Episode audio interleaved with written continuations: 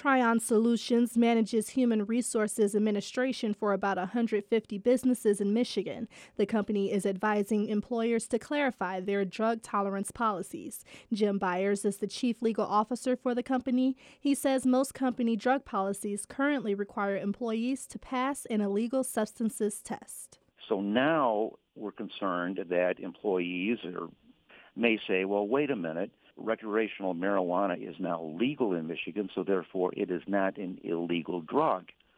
So we, we want people to spell out in more detail uh, what they mean to uh, test positive for certain drugs. Byers says because marijuana is still a federally illegal substance, some businesses are required to maintain a drug free zone, such as those in transportation or recipients of federal contracts or grants. He says the new law does not require employers to make exceptions for medical marijuana use.